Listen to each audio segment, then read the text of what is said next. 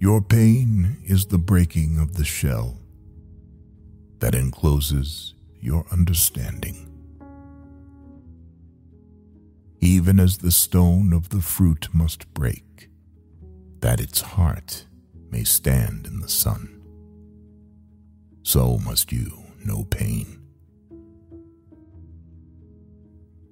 And could you keep your heart in wonder at the daily miracles of your life? Your pain would not seem less wondrous than your joy. And you would accept the seasons of your heart, even as you have always accepted the seasons that pass over your fields. And you would watch with serenity through the winters of your grief. Much of your pain is self chosen.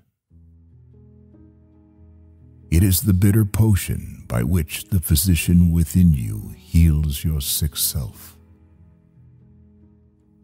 Therefore, trust the physician and drink his remedy in silence and tranquility. For his hand, though heavy and hard, is guiding by the tender hand of the unseen. And the cup he brings, though it burns your lips, has been fashioned of the clay which the potter has moistened with his own sacred tears.